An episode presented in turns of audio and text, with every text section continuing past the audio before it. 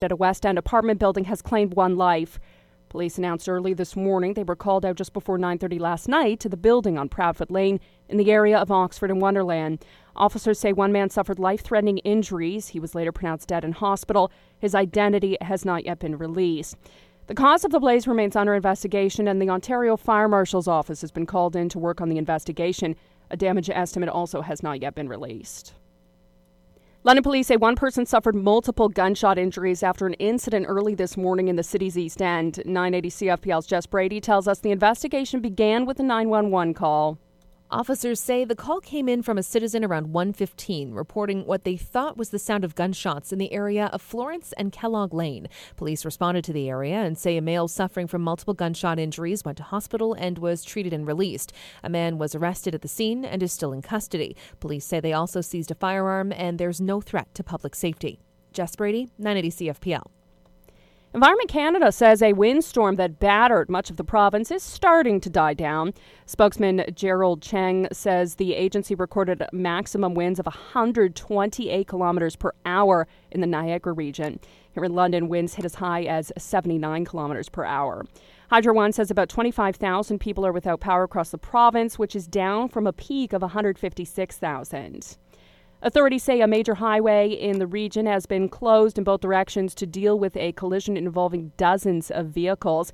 Local fire officials say uh, they are treating several people with minor injuries after a crash on the 400 southbound near Barrie at around 10 this morning, which they say involves up to 70 vehicles.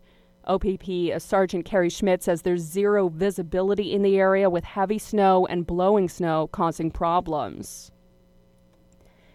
It was a harrowing weekend in Norfolk County for residents and emergency crews as they dealt with flooding and intense ice buildup. Port Dover was hit the worst, with emergency personnel having to execute a few rescues, including helping a 77 year old woman stuck in her home. Constable Ed Sanchuk tells 980 CFPL she was stuck in her home filled with water that was waist deep. We rescued a 77 year old uh, female from her home uh, with the assistance of the Norfolk County Fire Department. And my hats go off to, you know, not only the fire department, the paramedics, Hydro One, and our tow truck operators, but we had a lot of down power lines and a lot of down trees yesterday as a result of the storm that went through. In another case, crews helped bring a seven year old man back to shore after he ventured out onto Lake Erie to do some ice fishing, but the wind was pushing him out. Sanchuk says the man used an ice pick to latch on and call 911 for help.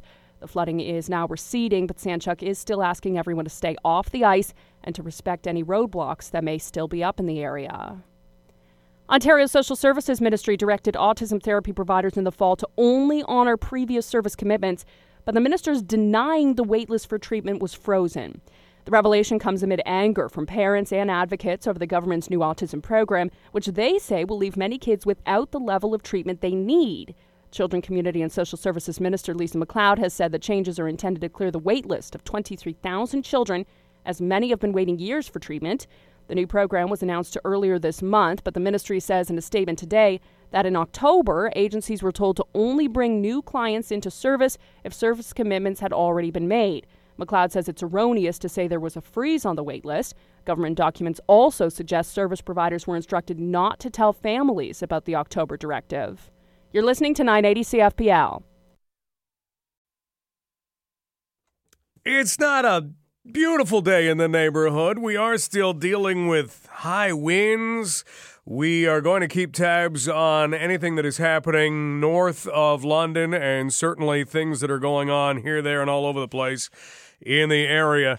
I want to thank Devin Peacock for filling in for a few days last week. That was fantastic. My name is Mike Stubbs, and it is great to be back. Now, we are monitoring a situation right now on the 400 where police and fire have been reporting a 50 to 70 vehicle crash. 50 to 70 vehicles. It just so happens we're going to be talking with Norfolk OPP Ed Sanchuk in a few minutes. Not sure that he has a lot of details on that, but something I'd be interested in knowing is what do you do when you are in a situation like that? Because we've had a few of these before. We had one on the 401 going west toward Windsor, going back to what, 1999? Would it have been? 2000 even? It was right around there. and it was terrifying for anybody involved. We've had issues on the 402. When you are in a crash, typically after the actual motion of the crash is finished, you try and get out of the vehicle. But if you know that you are on the 401 or the 402 or any kind of highway, I'm thinking you don't. Isn't that it? it? Especially if you can hear cars crashing, you do not exit the vehicle. I'm not sure exactly what the protocol is. So maybe we can ask Norfolk OPP Officer Ed Sanchuk about that because we are going to talk about a few stories, a couple of harrowing stories. You may have heard little bits of one or two of them at one o'clock with Jacqueline LaBelle about people being out this weekend and being in situations that you would never dream of being in. Guy goes out ice fishing.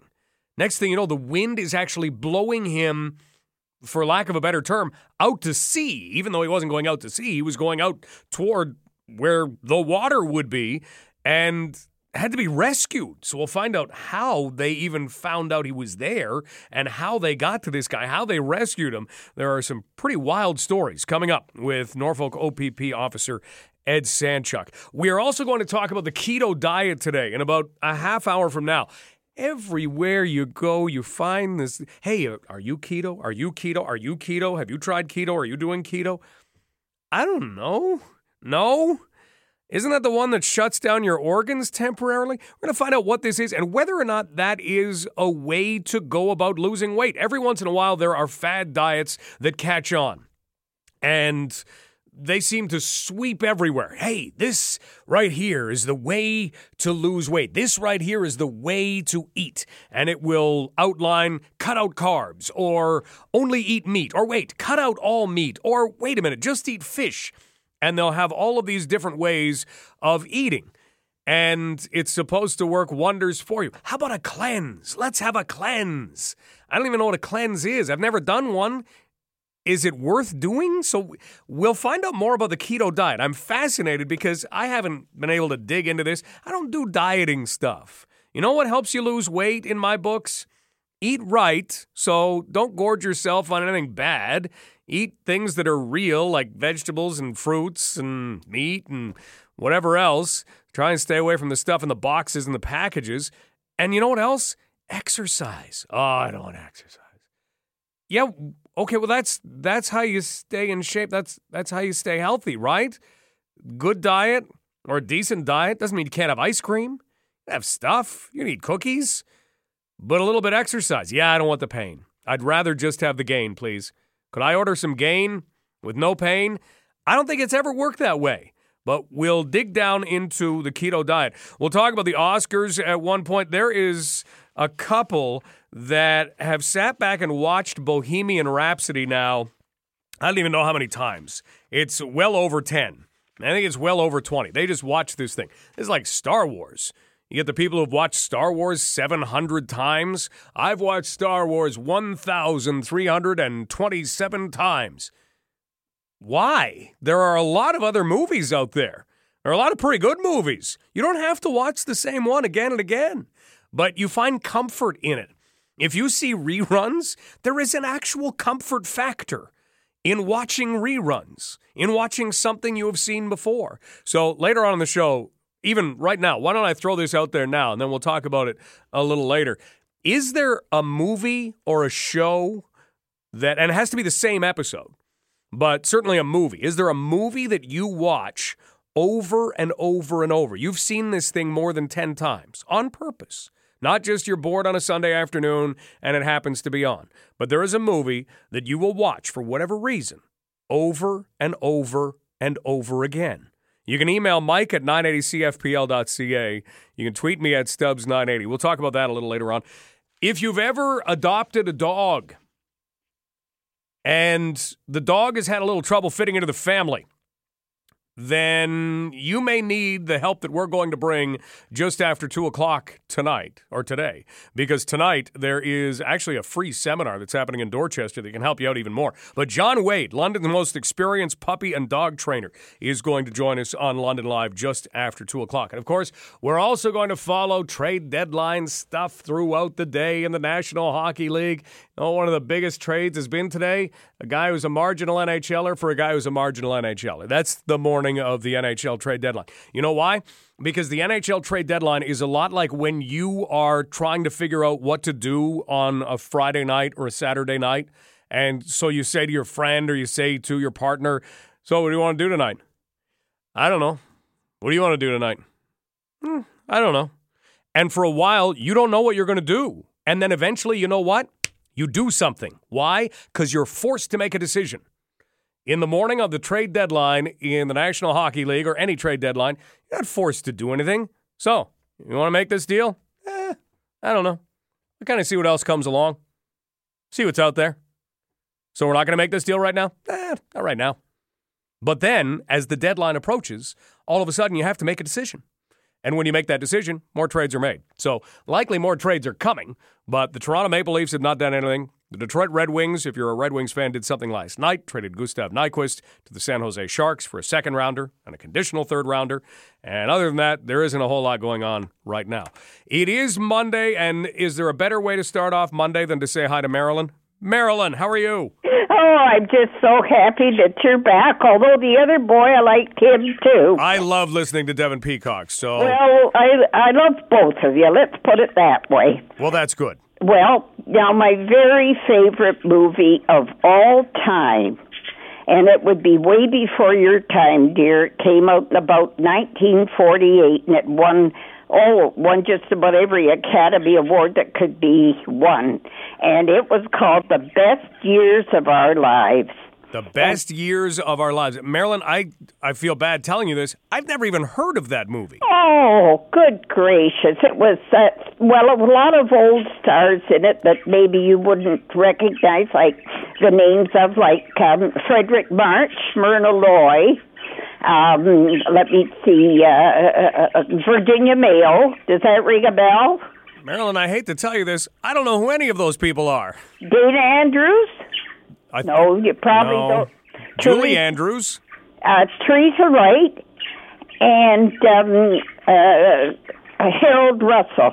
Harold Russell played a sailor who had his his uh, both hands uh, arms amputated from the from the um, elbow down, and he really did. He really did. So, Marilyn, do you watch this movie more than once? Like, do you go back Oh, and I- watch it? whenever it comes Whenever it on. comes and on. I, I always cry because I remember those days because my brother was in the Second World War.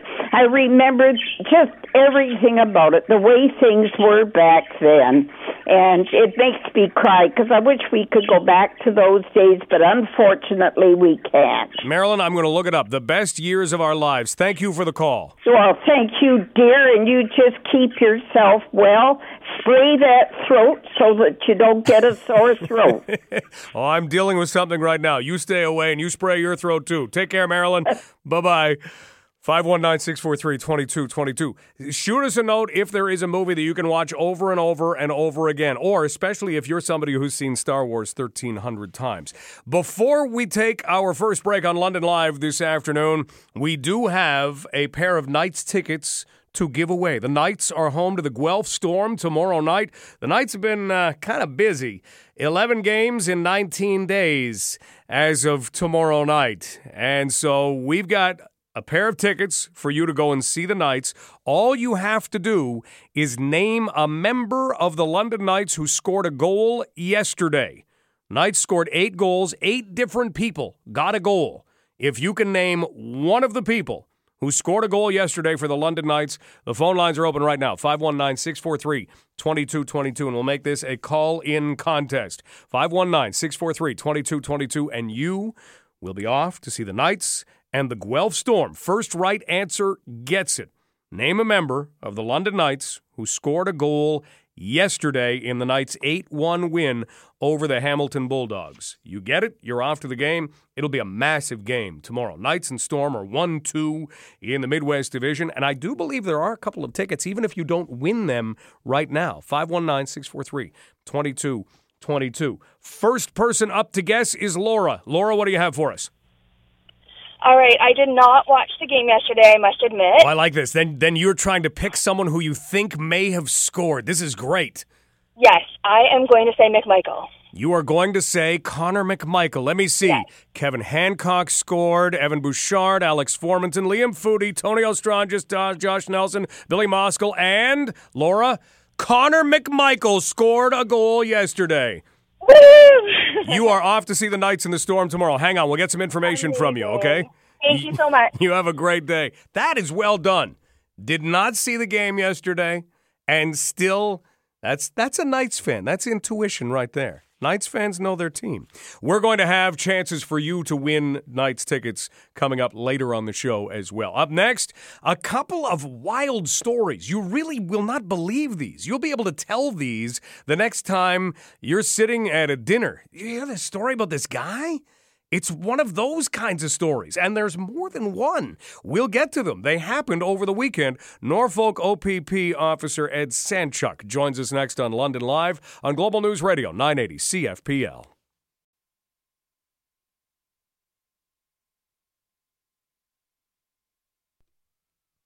So far, here's what we have in terms of movies that can be watched more than once. This goes back to a couple that has watched Bohemian Rhapsody a lot. I've seen it once. It was okay. It was all right. It wasn't anything that I think I could watch again. I thought the Live Aid scenes were pretty cool, but other than that, yeah, it was it was all right. Uh, these two are 71 years old. They have never really been Queen fans, but they have been watching the movie over and over and over. They're up to 24 times right now that they've seen Bohemian Rhapsody. That's a lot of Bohemian Rhapsody. 24 times. So, what is a movie you could watch again and again and again? Uh, Brad has said Talladega Nights. You know what? That's a good one. Uh, Keith has said Dumb and Dumber. That's another good one. And those are those are very similar types of movies. You can watch those. Dumb and Dumber, Talladega Nights. Uh, Mandy says Meet the Parents. Don't know why, but I really enjoy that movie. Just makes me feel good. I think it's because I watched it with my dad the very first time I saw it. Okay, that's good. Uh, and Carmen has said, please don't criticize me on the radio for writing this. And then she has The Notebook, and that's all she's written. Carmen, I won't criticize. I've never seen the movie. I've never seen The Notebook, so I have no idea even if it is a good movie or not. So, The Notebook, you can watch The Notebook again and again. Apparently, this is this is what we're being told. If there is a movie you can watch again and again, please email Mike at 980cfpl.ca. We'll talk more about that a little later on. Right now, we want to go to some pretty wild stories from the weekend. Joining us right now from the Norfolk County OPP detachment is Constable Ed Sanchuk. Constable Sanchuk, thanks for being here. Hey, thank you very much for having me. There are times when things get a little, uh, little hairy, and yesterday, and maybe even a little bit into kind of Saturday night, it was hairy. It was windy. We've seen snow in the area. We've had blizzard conditions. Right now, we have a horrible situation on the 400 series highway with 50 to 70 vehicles apparently involved in a crash. But you've seen a couple of things that you've had to deal with this weekend that maybe don't come up every day. What would the first one be? Well, absolutely. On Saturday morning, at just around eleven, just eleven forty in the morning, uh, emergency service personnel got a call for a male that was stranded out on Lake Erie, just in Booth's Harbor near St. Williams, just a little hamlet in Norfolk County. Uh, looks like a seventy-year-old male of Brant County walked out into the ice to go ice fishing, and we decided to walk back. Uh, the wind was actually blowing him across the lake, so he hunkered down, was able to have an ice pick. Uh, obviously, nine one one was contacted. Officers got there realized the situation and what we were dealing with, and we engaged uh, not only one, two, but three Norfolk County Fire Department stations to come out to assist with removing this male safely off the ice. So we want to put a reminder out there that no ice is safe ice. Nobody should be on the ice. 20 to 25 feet away from this man, it was open, completely open water. So we're very fortunate that we weren't looking at a fatality here from this gentleman falling through the ice or going into the water. So if he had not had an ice pick, he, could he have been blown into the open water? Uh, there's a possibility. Uh, again, yes, uh, absolutely. You know, he was t- attempting to walk back to shore, and then even to walk in the shore, uh, there was broken open water as well. So the ice was uh, displaced from the water. So it was one of these things where you know nobody should have been on that water. Nobody should have been on that ice. It's not safe. So not only did he risk his own life, he now risked the lives of all the emergency responders that had to attend that day. So we just want to want, want to put a reminder out there for people to use some common sense and not to venture out onto the ice at this time. How do you engineer a rescue like that? Uh, you know what? Our uh, fire department uh, partners there we did a fantastic job. My hats go off to them. Uh, they were able to uh, successfully deploy a, a small boat, uh, like a blow-up boat, and they were able to get out there and successfully remove the mail from the water. So, you know, or from the ice. So, you know, it, it, overall, a great day. No injuries were reported out of that incident, and more importantly, hopefully it's a learning lesson for everyone not to venture onto the ice. We are talking right now with OPP Constable Ed Sanchuk from the Norfolk County OPP detachment about some stories that they encountered over the weekend. So that is one. The other thing that we should probably illustrate, and it seems to make common sense until you really want to get somewhere, is when it says don't go here or stop or don't go past this barrier, you really need to pay attention to that. What else did you find this weekend? Absolutely. We had some flooding issues in Port Dover and in Turkey Point area. However, you know, the roadways flooded down in, in, in Port Dover. We had some ice coming up from the pier and literally coming up onto the roadway. So we did shut down various parts of Port Dover for everyone's safety. Yet we still had individuals going by that do not do not they don't go by the road close sign. So you've got a road close sign and they're not paying attention to that. They're actually driving around the barricaded signs and they're driving through water that's uh, almost halfway up to their door. And you know you're putting yourself in jeopardy. Not only that, the one person that we did stop uh, had two young children in the car with him. So, you know, as a parent, I I don't understand why that person went by the do not ro- do not close road sign. I have no idea why, but the road signs are up for a reason. Um, I've been on the job 20 years, and nothing. Uh, it doesn't surprise me anymore. But when you're sitting at a road close sign, people will still ask if they can go around or go through. Uh, the signs are up for a reason. It's for everyone's safety. In this case here, this person did receive a ticket. It's only 100, it's $110. However, a ticket is not going to bring back a life. And the whole idea about the road close signs is don't go around it. It's there for your safety and the safety of anyone else that's behind there. Yeah, so often you see people who will go up to those road close signs or even close to local traffic only, and they'll think, "Wow, local traffic," and you race on by. You don't know what's up the road, do you? Absolutely not. And that's the thing. When you have emergency services personnel working at, say, a major crash, and all of a sudden people are going by the road close signs and they come up on us over a hill and they have a hard time braking, you know, there's been incidents where we've actually had a person drive through the road close sign, and we actually pulled up to the scene as we are investigating a fatal collision with a road sign road sign embedded in his motor vehicle. Um, obviously, that person was charged as well. But you know, we need people. Obviously, driving is a privilege; it's not a right, and people need to put their safety as a priority. And when they see a road close sign, do not go around it. It's for your safety. We are talking with OPP Constable Ed Sanchuk. Constable Sanchuk, when we talk about what's happening on the 400 series right now, I know details are, are, still coming in, but we were wondering earlier on the show whether there is a protocol for if you happen to be in what would constitute a, a chain reaction crash on a big highway. Are there things that you do and do not want to do in that situation? Well, absolutely. If you find yourself in, in, say, blowing snow, especially with the wind yesterday, that blowing snow is now going to make zero visibility issues. You're going to have some issues with vi- uh, visibility. Not only that, when the blowing snow goes across the roadway, um, I've noticed even this morning in Norfolk County that that snow is now turning ice on a roadway. So we need to be cognizant of that fact. We need to make sure we reduce our speed, make sure that our headlighting system is completely on, front and rear lights. A lot of times people just drive with their running lights on. It's not safe. You need to be illuminated at all times. More importantly, if you are involved in a collision, we're asking people to stay inside their vehicles. We don't want you to get out of your vehicle because the likelihood of you getting hit and killed just increased uh, uh quite a bit. Quite a bit there. You're safer in your vehicle if you can pull off to the side of the roadway. Again, with what's happening on the 400 series highway there, um, I don't know the ins and outs of the particulars of that, so I apologize. But just from dealing with crashes here in Norfolk County, the safest place you can be is in your vehicle. And we always tell people carry a charged cell phone. Make sure your vehicle is full of gas. And the other thing too is make sure you have warm, comfortable clothing, extra mitts, mittens, toques, whatever the case may be, in case you become stranded. All right, great tips, Constable Sanchuk. Thanks so much for the time today. Hey, thank you very much. Take care and stay safe, folks. That is Constable Ed Sanchuk from Norfolk County OPP. It it just sounds like one of those things that oh yeah yeah, but that won't happen to me. And it just does. Anybody who's been in those situations knows, yeah, this wasn't going to happen to me until it did. And so stay in your vehicle, have all that stuff. How many times do you let your vehicle get down to empty? There are so many different reasons you should not let your vehicle get down to empty, especially in the summer. If you let it go too low, that's actually hurting your vehicle.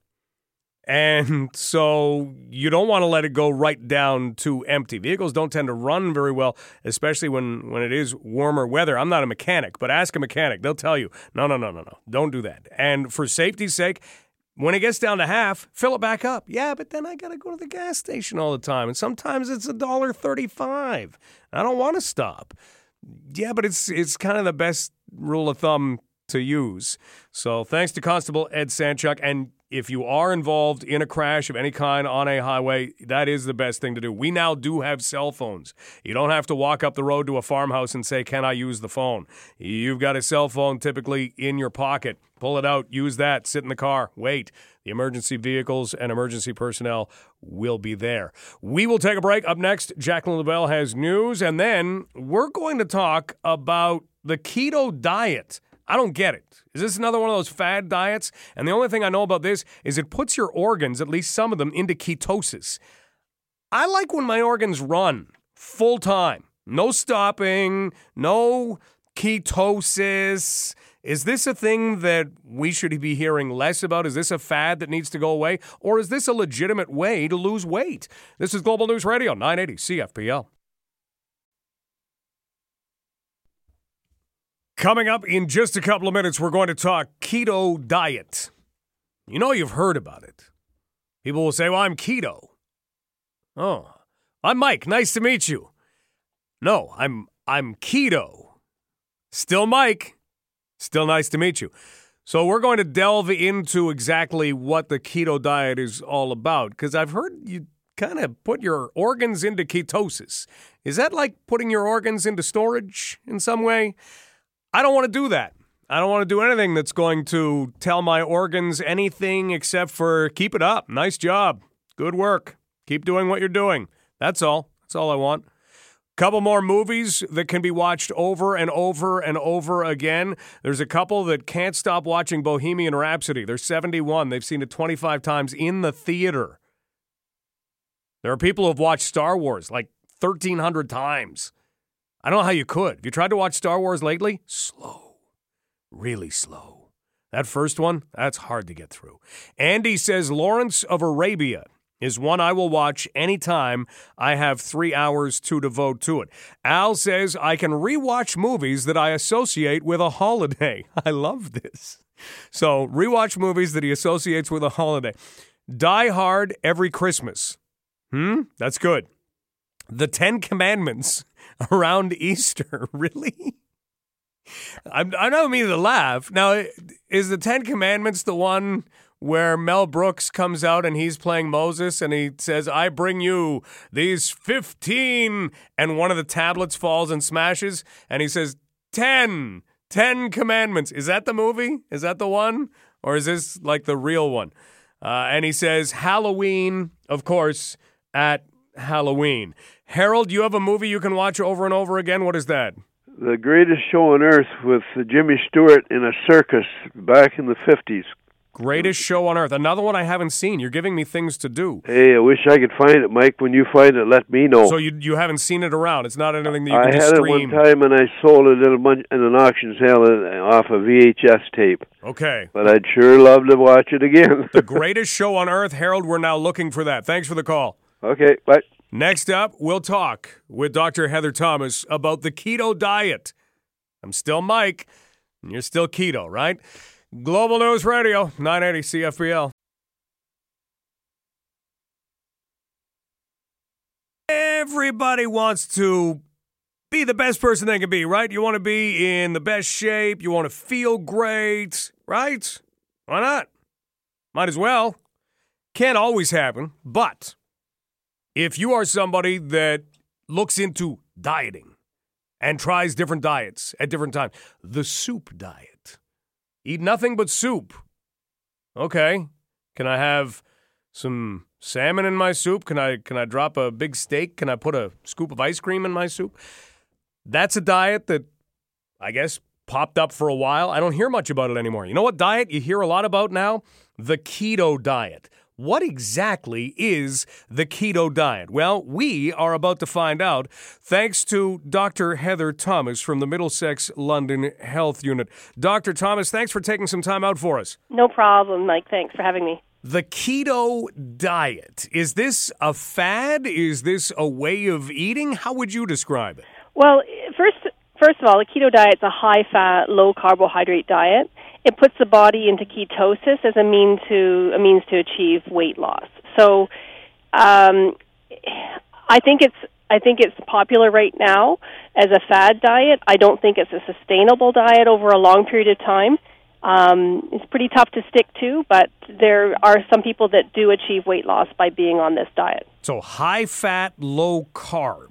Right. So what things are you are you avoiding, and what things are you trying to eat on the keto diet? So essentially, um, what you're avoiding are most um, carbohydrate type foods. So most fruits, legumes such as chickpeas, lentils, breads, pasta. You're avoiding potatoes, real pizza crust.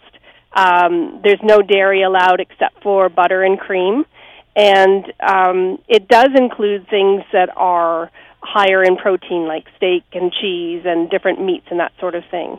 Um, so, I mean, it does have foods that you do like. Um, you know, things like steak. Most a lot a lot of people do like meats and cheeses and things of that nature, unless you're vegan or vegetarian. But um, it's pretty tough to stick to. It's quite low in fiber, and so it can be problematic in terms of constipation for some folks. Yeah, okay, well, I'm not sold on it just yet. We're talking with Dr. Heather Thomas, public health dietitian, about the keto diet. Now, you had mentioned that the keto diet puts the body into ketosis. What is that? So, ketosis is a state where your body doesn't get enough carbohydrates. So, you're either doing that because you're starving or you're you're intentionally restricting carbohydrates. The carbohydrates are the preferred fuel for your body. Your body just works much more efficiently when it burns carbohydrate for fuel.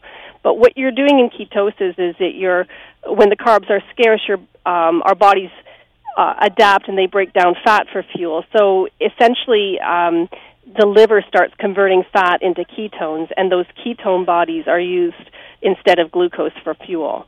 Um, it's a less efficient way to do it to the body doesn't really like to do it, but it will do it if it's necessary. But it sounds like it will do it thinking that it's in some kind of danger. Hey, we're out of carbs. Uh, what else are we going to burn to keep the fire going? It's like you've run out of wood for your campfire, so you reach over and you grab the couch and say, "We got to keep this going."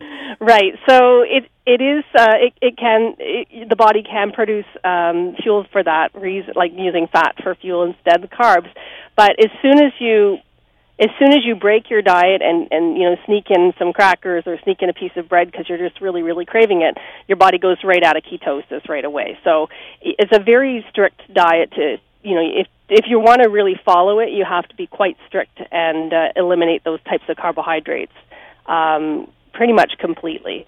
So it can be very challenging. It's quite restrictive um, and a lot of people do have difficulty um, you know sticking to it over the long term there are some there's some benefits to it. Okay, what are the benefits? So um, some benefits are your your blood lipids or the the fat levels in your blood they might improve. Not everybody. Um, there is some evidence to show this happens, but not everybody. Um, there's some people that actually will experience worse cholesterol levels. The bad cholesterol levels can tend to go high, um, but uh, for some people they do have some improvement in their blood lipids. Uh, most people will lose weight on this diet. Um, not everybody does, but but a lot of people do. Some people will report like an, impre- an increased feeling of um, like being more alert or having more energy, that kind of thing. Now, there's some there's a uh, diet called the dirty keto diet. So, dirty keto just means that you're including some of the unhealthier ultra processed foods like fast foods and things of that nature that will have um, they have you know protein in them, but and and, and fat, but they're not exactly whole foods, not really, you know, that greatest for you. Um, so if you're following a strict keto diet, you're limiting those um, ultra processed foods. But there are some downsides too. I think there's probably more downsides than upsides. Now, the downsides you mentioned the the whole constipation thing that yeah. hey, you try and avoid. What else is a downside? Some people feel uh, they get mood swings from not having the carbohydrates in their diet. They feel kind of sluggish. Um, everybody reacts a little bit differently, but there's sort of it can kind of make you feel like crap. Uh, it can be very expensive, so animal-based proteins tend to be more expensive than uh, vegetable-based proteins, so it can be quite costly for some people if you're following this diet, you can actually get a little bit more socially isolated. It's really tough to stick to a diet that's quite restrictive like this when you're trying to, you know, go out with your friends and family. Um, if you're celebrating a birthday or, you know, going out for dinner, that kind of thing, it makes it a bit difficult to do. Um, I mentioned that your bad cholesterol levels might go up. You can't go on and off that diet. You really have to stick to it religiously, otherwise, that ketosis is broken. Um, and we have to remember that those saturated fats are still not healthy. Like they're increasing. If you're eating a lot of animal-based protein, you're eating a lot of uh, saturated fat, and that's not good for your heart health. Hmm. So it's really it's quite limited, and that makes it very tough to keep on with the long in the long term. We're talking with Dr. Heather Thomas, public health dietitian with the Middlesex London Health Unit, about the keto diet. And so Dr. Thomas has been able to outline kind of what it is, the upsides, the downsides. Overall, when it comes to just names of diets, I can't even imagine trying to convince somebody that you should try the dirty keto diet. That'll this is going to be great. But when it comes to diets that have names, is there ever anything that you can jump on and say, this is me for the rest of my life? Or are these kind of, you know, come and go sort of fly by night things? Well, well, to me, I think that if it's in the media and it's it's promoted by celebrities, it's probably more of a fad diet, and and uh, you know people are jumping on the bandwagon for whatever you know reason. What what the health unit t- tries to do is to approach a health and well-being uh, approach to weight. So it's more of a um, it has some guiding principles that looks at overall you know what we're consuming and, and how we're consuming it so doing no harm like we don't we don't want to have uh, eat a diet that's going to be um, you know really so restrictive and detrimental to your health um, that even focuses on the weight side of things so much. And all, of course, all diets do focus on weight loss. So we're looking at different, more of a, a well-being philosophy or well-being approach to to weight. Um, overall health is really key. So you know, there's, there's a lot more dimensions to health and well-being than rather just weight. It includes your mental health, emotional, your spiritual, economic, all these things. So um, obesity is just one risk factor. It's not a, a predictor for a person's overall status, health status. Um, we want to, you know, have this body diversity, so accepting and respecting the diversity of all different body shapes and sizes. That's really important, and that, that all people, um, regardless of um, you know, of their shape and size have the right to, to good physical and mental health. So health for all is really important. Of course, being active is, is key and eating well is, is important as well, but we also want to develop a healthy relationship with food. And I think this is where many of the diets that we see in the media fall short. They, they make us have a terrible relationship with food and we feel guilty when we're cheating on our diet or we deprive ourselves from foods that we enjoy and that's not a healthy relationship with food. And that leads to feeling good about yourself as well as self-care. So there's there's a much healthier approach to um, you know to feeling good about yourself and and this um, this philosophy around a non-diet approach to to nutrition overall. Dr. Thomas thank you so much for all of that today. Oh you're welcome. My pleasure Mike. Take care. You too. Bye. With Dr. Heather Thomas that's great stuff especially at the end you know, now we understand the keto diet a little bit more, but at the end, you got to realize everybody's got their own body type. Everybody's got their own body shape. And I hope we're doing a better job in today's world appreciating that. I don't know that we are. Um, I still do see pictures on magazines, but as magazines become fewer and farther between, maybe that kind of element goes away where you don't have people looking and saying, this is the perfect body shape, that they're are hundreds of body shapes. And if you are being active and you are eating okay, that may just be your shape. That's fine. And we do have to get to that point. But Dr. Thomas also brought up a great point. And this is maybe why we got into this discussion today about the keto diet the idea that it's shared on social media, that some kind of celebrity gets doing it. And this is nothing new. You had celebrities hawking diets years ago.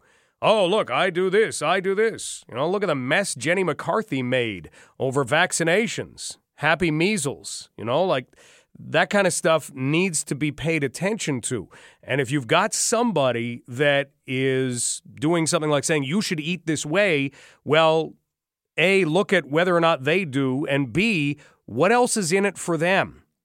If there is something else in it for them, then you've got to take that and you've got to kind of put that into your own decisions. So, thanks to Dr. Heather Thomas for telling us about the keto diet, which is very difficult to carry out properly. If you are going to do that high fat, it's not, well, I'm just, I'm keto. I just get to eat fat and I cut out carbs. And it's the lack of understanding sometimes that can also get dangerous in this. Maybe that's not eating keto. You have to actually get your body to go into ketosis because, as Dr. Thomas outlined, that's what you're trying to do. You're trying to get the body to eat the fat in itself. And that's a difficult trick. Your body wants fat, believe it or not. It likes fat because your body's always kind of worried. Yeah, okay. Well, what happens if you think about you know, fueling your body as that campfire we were talking about. You got the fire going, and your body's always going to be looking around saying, okay, if all this runs out, what are we going to get to next? And it will hang on to those fat stores like a pile of wood in the shed saying, yeah, well, that's the emergency wood. That, if something goes completely wrong and we can't find food for a while, that's the emergency wood. We'll burn that. So you're trying to convince your body to do that. Whether you can, you know, whether you should, that's always up for debate. We will take a break. And up next, talk a little bit about the Oscars. I want to go into that story about the couple that can't stop watching Bohemian Rhapsody, and we'll get to a couple of other things, including a note that could help out Harold about where to find the greatest show on earth. This is Global News Radio, 980 CFPL. Almost down to an hour before the NHL trade deadline. A lot of the talking heads on both networks have been mentioning that Derek Brassard may be headed back to winter. He got traded from Pittsburgh to Florida. Hey, look, summer. Now he's going to go from Florida to Colorado. Ugh, winter. So I don't know what's going back in the deal, but we'll find that out as soon as it does become official. But that has been rumbled by, again, all the talking heads going round and round on TV. Let's uh, take a second and continue our conversation about movies you can watch again and again. Harold, we can help you out. Shane says you can find the greatest show on earth on Amazon for eight bucks. That's not a bad price for a movie, right? Eight bucks. And Al did email back and he said, no, the original Ten Commandments, the one with Charlton Heston, not the one with Mel Brooks. What's the one with Mel Brooks? I bring you these 15, crash. 10, 10 commandments. I always like that. I don't I don't know what movie it is. I'm not a good movie watcher, but if you find a good movie, you do want to stick to it. Got another great email about this. And this comes from Ron, and he says, As a family, we watched What About Bob and Uncle Buck many, many times. You can watch those again and again. What About Bob? You can watch that movie over and over. I don't know. What is it about it? Because you know, there's some there's some tough parts to deal with in What About Bob. I don't want to spoil it for you, but for a while they just want him to go away. And you either feel for him or you start to hate the the dad and the family, and you only go through those feelings once. But you can watch that movie again and again. Again, we had Dumb and Dumber earlier, Talladega Nights, Meet the Parents. Uh, this all goes back to a story about a couple that has watched Bohemian Rhapsody over and over.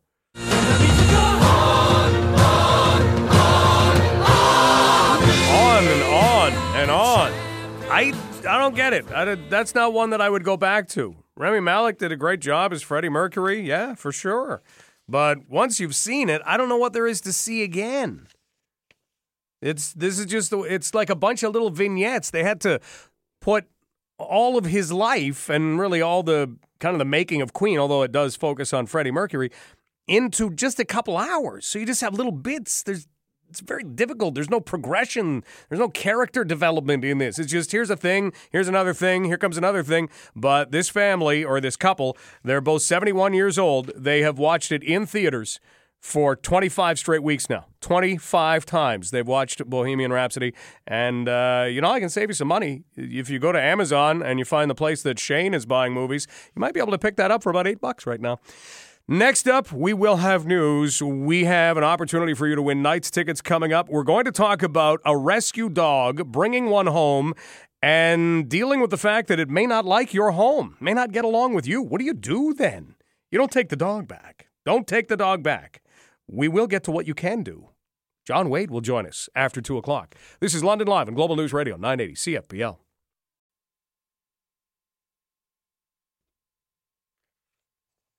NHL trade deadline is now less than an hour away. We're going to give you a chance to win Knights tickets. Talk a little more trade deadline before the end of the hour.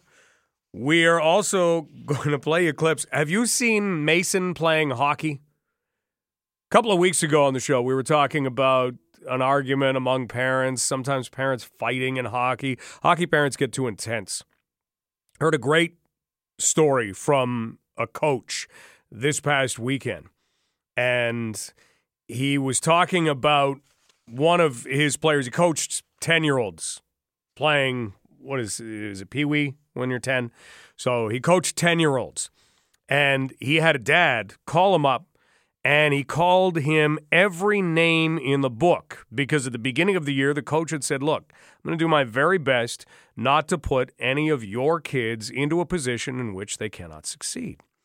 And this dad was livid because the coach had put him out on the penalty kill. And I guess the the the guy's son was not the best hockey player in the world, and I don't know, maybe didn't want him on the penalty kill. I have no idea what the deal was there, but he was livid about this.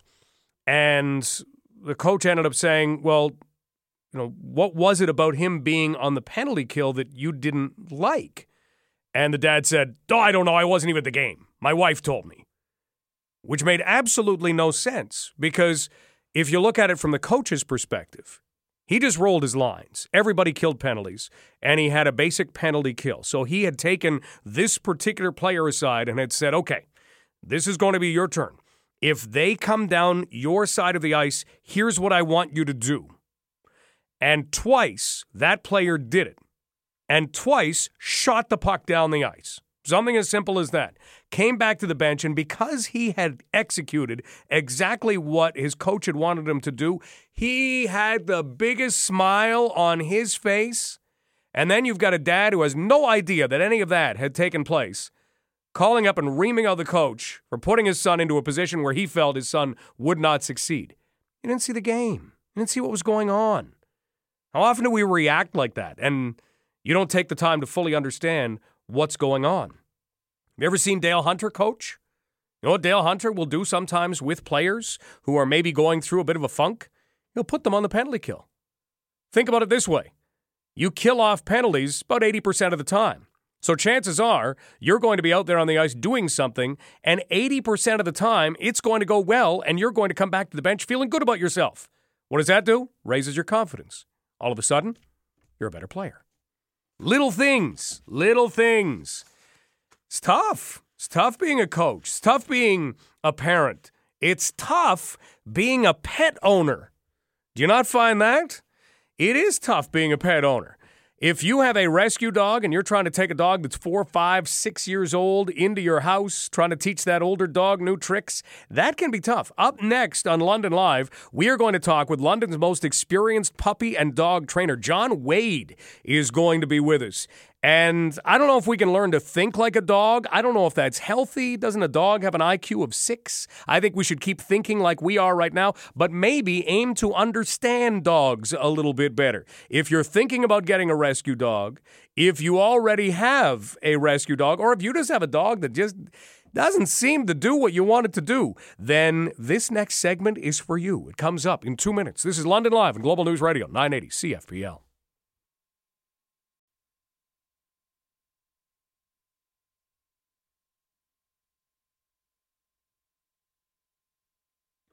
If you have ever adopted a dog, plan to adopt a dog, just own a dog, then we've got some useful info for you.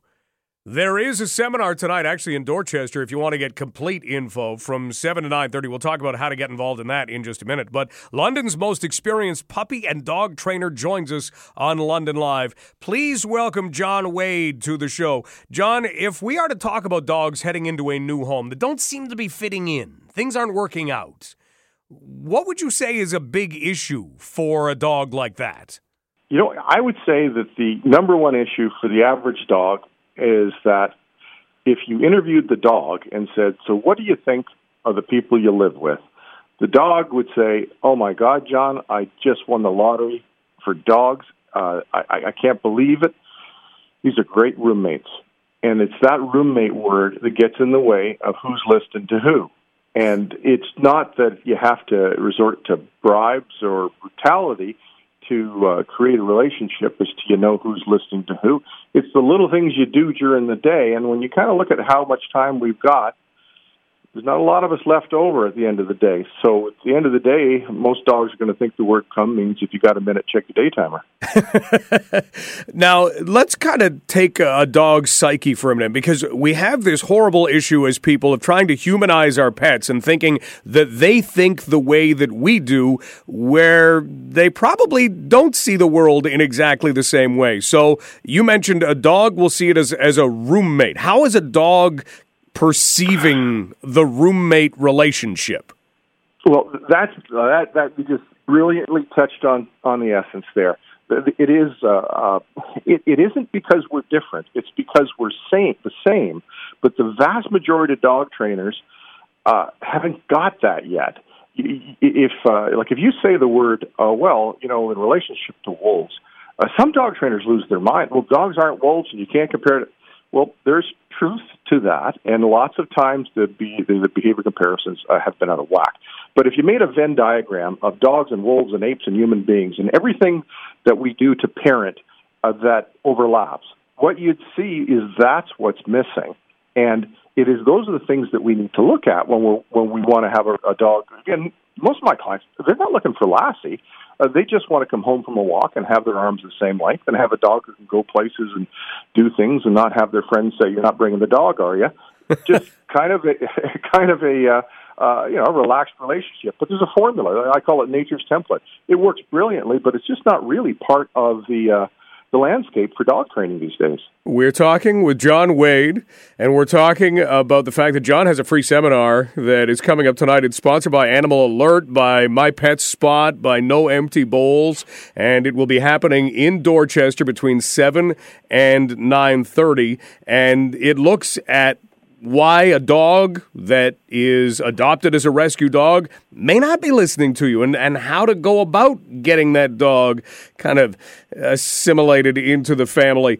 When it comes to training dogs, I don't know. If we go back far enough, it was all about being very, uh, very abrasive and, you know, show the dog who its master is. Right. Does that still come into play at all? Uh, you know, if, if I was to do a straw poll, I think you'd probably come up with about 20% of what's offered to companion dog owners is a variation of that. It has toned down quite a bit, but the the whole concept of uh, you know being dominant pack leader alpha, that that kind of energy, uh, that's a that's sort of a you know in science from a perspective of pathology, yeah, those terms have legitimacy. But you know, if I dropped a child over at your house, Mike, and I said, "Look, you got to be pack leader dominant alpha," you you might nod politely, but you're as I go out the door, you're going to go, "That guy's nuts."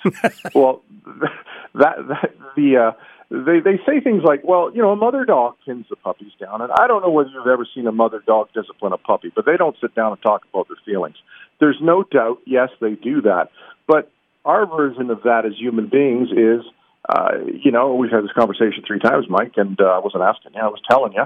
Uh, now unplug your Xbox, and that's our alpha rule. But that's not what you open with. There's there's a lot more uh, uh, on the table and tools that we have very very naturally that we can use that work wonderfully with dogs without having to resort sort to that kind of intimidation. And you know, you know, pain works. Uh, put your hand on the stove and you'll figure that out. But I think the whole reason we got parents or teachers, whether we're a dog, a wolf, an ape, or human being, is to avoid having to learn that way.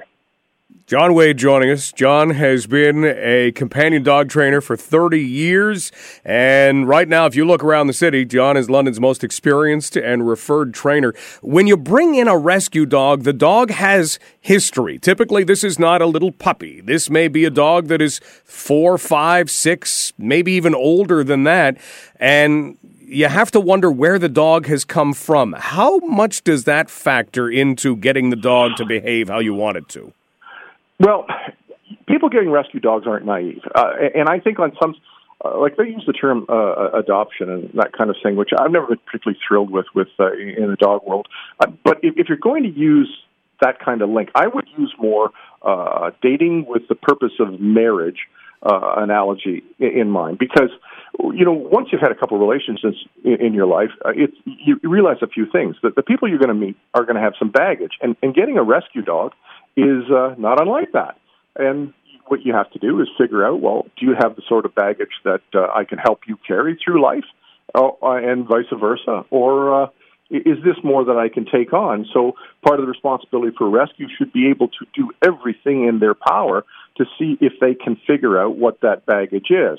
Because if it's left to chance, quite often in the early stages of the relationship, uh, the dog suppresses it. And then, and there's certain things if you are aware of it that you can implement that will keep it from from uh, coming back. But you know, again, back to the dating analogy, it's not like you meet somebody on your first Starbucks date and they just put all the prescriptions and alcohols that they like on the table and say, "Look, this is uh, uh, this is me." It takes a while to figure that stuff out, and uh, uh, it, it's not that I think that I think people getting rescues. I don't think they fear it, but they need to know what it is. And the other part of it, which is kind of beautiful, is is that that baggage. I have found that in you open that suitcase, it's eighty percent of it's drama. It's stuff that if you know what it is and how to address it correctly early, you'll find that you will take a huge load off the shoulders of that dog.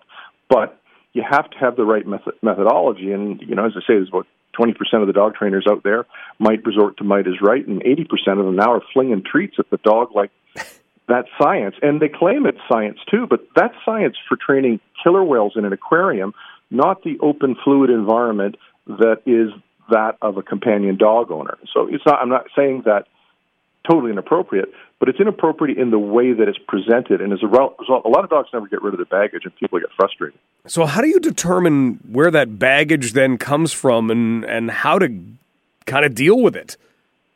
Well, we, we know where it comes from, although oddly enough, again, in the training and veterinarian community, it seems to be a mystery to them. But uh, genetics certainly plays a, plays a role. And, and one of the problems that we'll have is, uh, you know, some dogs are Ferraris and some dogs are minivans. Their genetics are higher, higher working, more uh, mental stimulation uh, required. And I think that a lot of people end up getting uh, um, a Ferrari uh, and they have a minivan lifestyle. So that that can uh, create a problem. That's how genetics.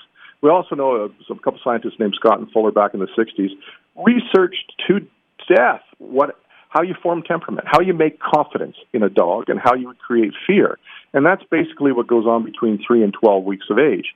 So most of the rescue dogs uh, will be post 12 weeks. So the imprinting period is over. But what you can do is um, uh, present the sorts of things that we know often trigger anxiety or aggression or fear in a dog um, in a way that we go, okay, there's something we're going to need to work on, and, and this, rather than wait for it to catch us by surprise. And uh, so that's a process that can be done uh, in, in the screening. I mean, certainly the ideal solution is uh, better educated breeders and veterinarians and dog trainers so that they are sending that message to people when they get their puppies initially, because that critical imprint period is three to 12 weeks of age. And that's, you know, there's a little bit of latitude there, but not a lot. And once it's over, it's over. We're talking with John Wade. John is a companion dog trainer, and tonight in Dorchester, there is a free seminar that's being put on by Animal Alert, No Empty Bowls, and My Pet Spot, and it goes from 7 to 9.30. Now, it is reserved seating. How would somebody, if they wanted to go to that, get to it? Uh, they can go to my website. It's uh, askthedogguy.com, and I think there's an image on the front page. They just uh, click on that. And we've got about, I think, 200 people registered already, and uh, I think the room has a capacity for about 50 more. Uh, the the reason it's free is the goal is is to get as many bums in the seats as we can because it's the education we're trying to do. We, we, we want people to learn a little bit more about how to live with their dogs and shape that behavior in a way that is dog friendly and human friendly from a companion dog owner's perspective. All right. Well, John, we really appreciate your time today. Just in one last question, in, in dealing with what you were talking about in terms of, of when that imprinting can take place on a dog, can you teach an old dog new tricks? Do we expect too much sometimes?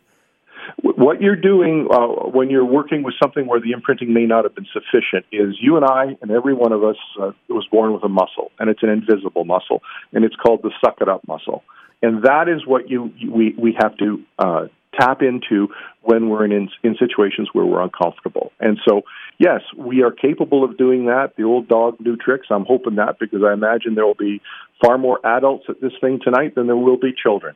And I'm hoping that they will leave and have learned something. So it's just that the older we get, the more knots in the leash we have to untie sometimes tonight in Dorchester, and you can learn a little bit more about a rescue dog that you may have, may get, or may have had. John, thanks so much. My pleasure, Mike. Thanks so much. That is John Wade. And John is London's most experienced puppy and dog trainer. I like that. The leash has just a few more knots in it that you have to untangle. We all have those leashes by now, don't we? So that's that's good stuff. I mean, you've got to figure it out. We're still trying to figure out our cat, the cat that wants to go outside, the cat that doesn't use the litter box. We've cleaned the litter box, still wants to go outside. If you don't let it outside, it just pees in the entranceway. It's a wonderful system that we have going at home. And of course, it doesn't want to go outside at 10 in the morning, doesn't want to go outside at 6 o'clock at night. Starts uh, rustling around and, and wanting to go out at about 5 a.m. Yeah, thanks. Thanks. Appreciate that. Really enjoying that part of my life right now. Lots to come still on the show. We are going to talk about Mason, who is a four year old. Picture doing this because, uh, like I'd outlined, we spend a lot of time talking about parents who are in the wrong in sports. We've got too many helicopter parents out there. They don't understand the situation. One dad decided he was just going to make a different kind of a video. So he mic'd up his four year old during hockey practice. And you see four year olds and they head around. You never know what they're saying on the ice unless you're out there with them. But they're usually talking or singing or saying something. So he took a chance and the results have paid off to, I don't know what it was at last count, 3 million views on this video. But it's not a video of parents fighting. It's not a video of somebody complaining. It's not a video of somebody thinking that their son is going to make the National Hockey League and one day be featured in a big trade li- deadline deal on a day like today. This is just the pure enjoyment of going out as a four year old playing the game of hockey. So I'll play you a little snip from the YouTube video in about 10 minutes from now. And then we will talk about some trade deadline stuff. We are also going to give you two more chances to win tickets to go and see the London Knights and the Guelph Storm. That game comes up tomorrow. The Knights are now down to nine games remaining. And remember what we talked about last week? I talked about this with Weaver on Country 104 and with Taz on FM 96. The idea that when the Knights lose two games in a row, people go, oh, this is I don't know what's going wrong here. This, this, they need to do this. They need to do this. I should show you the emails and the tweets and the messages that I have received on Facebook of things that I guess I'm supposed to pass on. I'm not sure, but just complaints, just people venting over what they felt was going wrong with the London Knights. Just everybody sit back and take a deep breath. This is a team full of teenagers that at that point had been playing eight games in 14 days. They're now up to 10 games in 17 days, and they'll add it up to 11 and 19 after they play Guelph tomorrow. It's been a busy stretch. And you've also got some veterans who know the playoffs are coming. And so this is just, this is a thing. This happens. Take a look around. And you want to go through a part of the season where everything doesn't go well. We get so spoiled here in London when you don't leave the arena after a night's win, it all of a sudden feels strange. It shouldn't. But as this year comes to a close and as the playoffs begin, you're going to see a team that has already shown what it can do against top teams. And Alex Formenton has started to regain his timing. He took a penalty on Friday night. It was the second penalty he'd been given in a game, and he stepped out of the penalty box, and all of a sudden you could see something different in him. And he made he went out and he he created a goal, and then yesterday he was all over the place. He is starting to come back into his own. Everybody else will follow suit, and this should still be a very fun spring to be a London Knights fan. So we'll talk some London Knights, we'll talk some NHL trade deadline, tell some trade stories, and we'll give you a chance to win Knights tickets, among other things, still to come on London Live. Up next, Jacqueline LaBelle has news. This is Global News Radio, 980 CFPL. Got what it sounds like when you mic up a four year old playing hockey in just a couple of minutes. We'll give you a chance to win Knights tickets in about 10 minutes from now. And we'll talk a little NHL trade deadline. Have you seen how many bills there are right now in California? An hour ago, we were talking about the keto diet. So, you know, we are always looking for ways to either eat healthy without having to actually eat healthy or looking for ways to make people healthier without them wanting to become healthier. So in California right now, they have five bills on the table to try to take care of sugary drinks or soft drinks, basically trying to cut down on the amount of pop that is being consumed. We've seen this happen in other places, and it really hasn't worked out all that well we don't see pop going away. So here's what all of these things are aiming to do. The first bill wants to put a cap on the size of the sugary drink. So it's pop or it's like a froster or whatever every different fast food or eh, sorry, every different corner store has its own name for it. Squishee on the Simpsons but they want to put a cap on how big that can be. 16 fluid ounces would be the cap. That's a lot. That's a big thing. But it would help deal with the supersize phenomena because 16 fluid ounces is less than supersize. So that's the first bill. They've got another one on the table that wants a tax on drinks to pay for programs to offset health effects of the sugary drinks. Okay, good luck with that. It's, it's kind of like a carbon tax. Everybody's still trying to play around with how that's all going to work. Third one would ban soda companies from offering promotional deals that would then lower the price of pop and other sugary drinks. So you can't have some kind of deal on your pop. Okay, fine. Uh, fourth, would prohibit supermarkets, retail stores, convenience stores from putting the drinks near the checkout. And that would keep people from just making those impulse buys. You know how ridiculous some stores are getting now, where you actually have to go through the mouse maze? Well, you, you walk down here and you walk down this way, and then you take a left and you go back the other way, and you have to walk back and forth and back and forth in amongst all kinds of crap. That's basically what's there right before you get to the checkouts. A whole lot of crap. But, oh, hey, I don't have a keychain with an elf on it. Well, maybe maybe I need one of those. I don't have a light up pen. Hey, look, it's only 2 bucks. I'll pick up one of these light up pens. So, that kind of thing, where the power of suggestion is there right before you get to the actual checkout. And the fifth one would call for the labeling of sugary drinks with all kinds of health risk warnings. And this bill says similar to the tobacco warnings. What are we going to put there?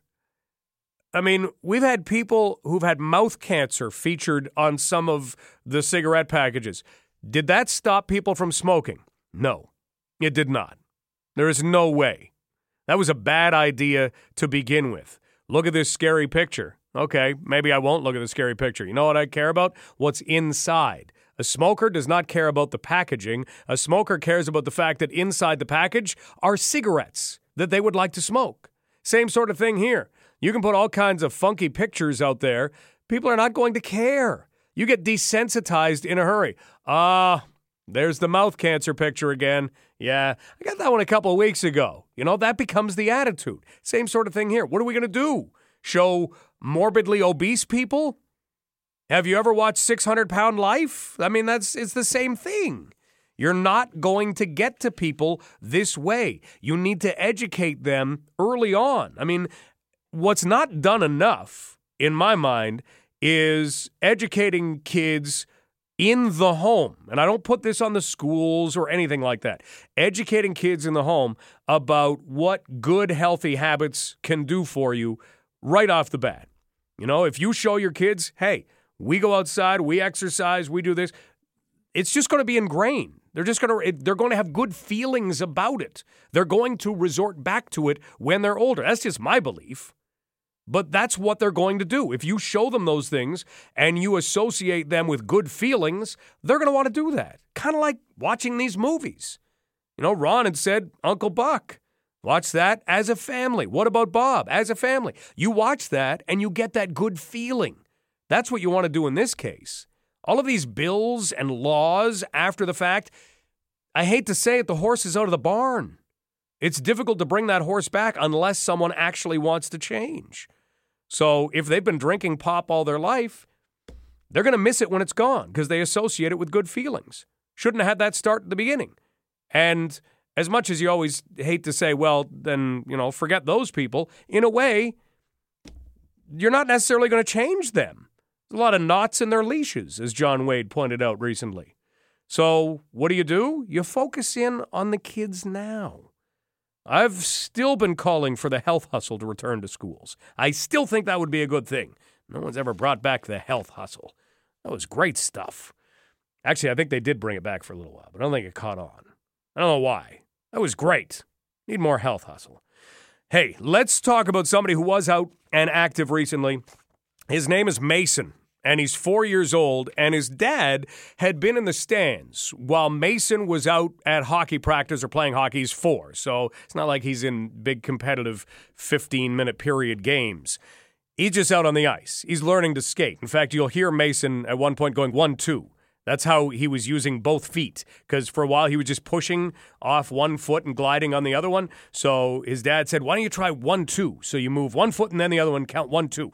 So he's doing that. You'll hear him doing that. But his dad was sitting in the stands wondering, I wonder what he is saying out there on the ice because he could see him doing all kinds of stuff. So he decided to find out. He mic'd him up. Now, the video is six minutes long, We've cut it down to about 30 seconds, but you'll still get the gist of exactly what Mason is talking about while on the ice at hockey practice. The Zamboni coming on? What was that, Mason? Is the Zamboni coming on? Yeah, the Zamboni will come on. Why? Am I a good scorer? Oh, yeah, I am. Oh, okay, you garbage, garbage. One, two, one, two, one, two, one, two, one, two, one, two, one, two, one, two. Let me go, you old fat can. Ow! Are we going to go to McDonald's after? Yeah, we're going to go to McDonald's Okay. That is a six minute video. You can find it at globalnews.ca. But the whole thing is great. It's Mason going around. He gets talking to a buddy. He's in a race at one point, uh, and what his dad has done with some little subtitles needs to be seen. So go to globalnews.ca. I'll actually find it off Global News, and I'll tweet that out at Stubbs980 if you want to check it out. We've got an opportunity for you to win tickets to go and see, I guess what used to be Mason on the ice.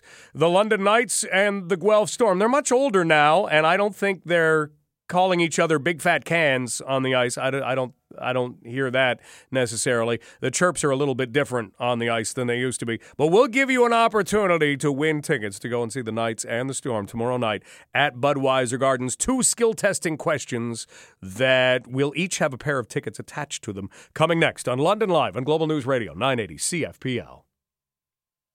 It is NHL trade deadline day today. And right now, there are rumbles that the Ottawa Senators have traded Mark Stone to the Golden Knights. He was one of those big pieces. Now everything's starting to come in. Remember how we talked about this earlier today? It's kind of like a Friday night. What do you want to do? I don't know. What do you want to do? Nah, not sure. Why? Because you don't have to decide. You don't have to know what to do. You have time. Well, right up until about 10 minutes ago, you had time. Now you've got to make people make a decision. And that's when you eventually decide on a restaurant on a Friday night, or whether to go see a movie, or whether to actually go to that concert you were thinking about going to.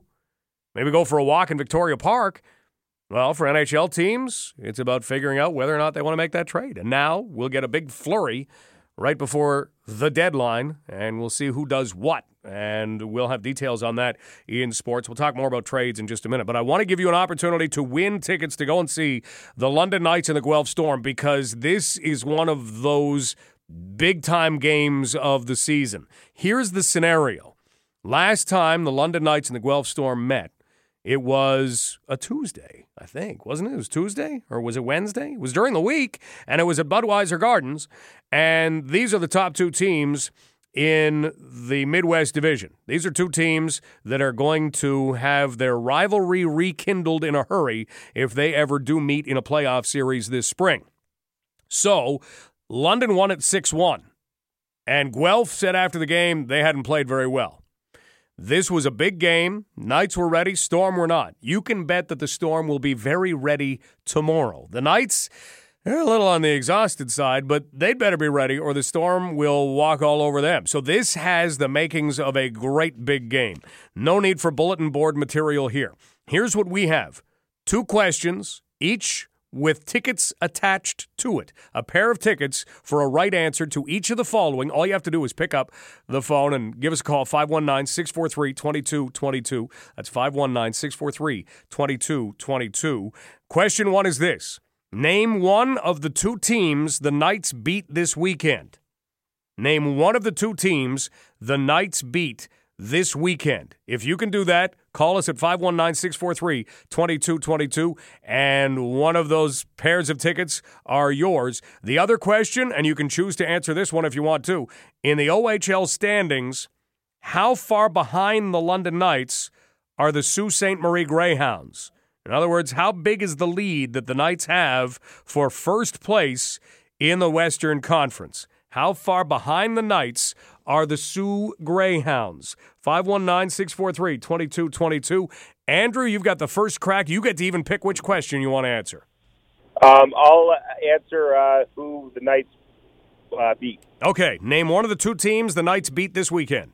Uh, the Battalion. The North Bay Battalion. Andrew, you are off to the game tomorrow.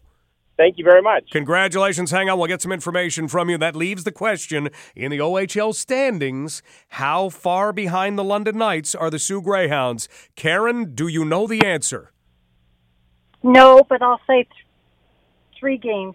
Three. Unfortunately, not three games, but definitely a good guess. And you are allowed to guess at this one. We're looking for the number of points, but I'll even turn that into points. It is not three points. Doug, do you know how many points it might be? I'm going to guess five. You're going to guess five. I'm going to tell you not quite five, but here's what I'm going to do. The number is higher than three, but it is lower than five. 519 643 2222. How many points are the Soo Greyhounds behind the London Knights? Knights have that kind of a lead atop the Western Conference standings. It is higher than three, it is lower than five. 519 643 2222. Andrew, you've got a shot at this. Are, you talking to me? Yeah. Oh, hang on. You already won. Hang gonna- on. We already gave tickets to Andrew. So let's go to Chris. Chris, do Uh, you know? The answer is four. The answer is four. How did you know? Uh, diehard Knights fan, and you just gave it to us. Well done. Hang on. Congratulations. We'll get some information from you. I almost gave Andrew another set of tickets. I'm going to take a break. Next up, we will run through a couple of things about the NHL trade deadline, and there's some trade stories that if you haven't heard them, you need to hear them. One that kind of happened again on Friday. This had happened back in 1986, kind of happened again on Friday. We'll have details next on London Live on Global News Radio 980 CFPL.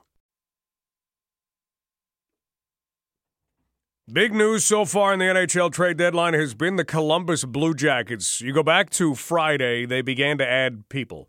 They added Matt Duchene from Ottawa, and they added Ryan Dzingel on Saturday from Ottawa. I don't know if you saw the Matt Duchene deal, but Matt Duchene and the Ottawa Senators are all set to take on the Columbus Blue Jackets. All of a sudden, Matt Duchene is traded to the Columbus Blue Jackets. What do you do? Do you do you pack up and go to the team hotel? Check into a room? Do you stay at home and then just meet your new team? The same thing happened in 1986, but it happened even better than this because the Islanders were playing the Calgary Flames. And remember John Tonelli, who had played for the Islanders, won four Stanley Cups?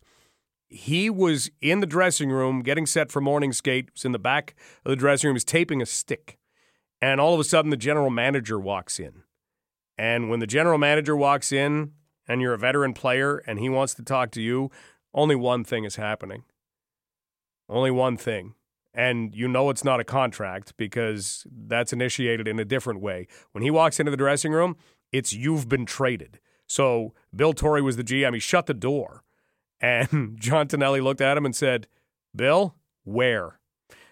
And Bill Torrey says, Calgary.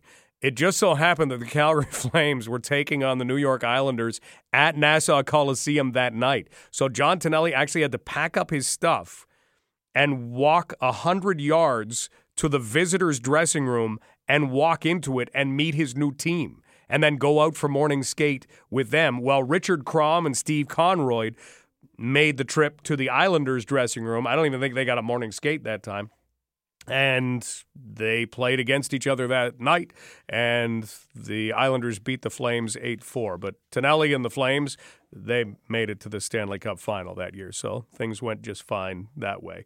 So lots of deals are coming in. According to, and the first person to break this was Western University alumnus Elliotte Friedman.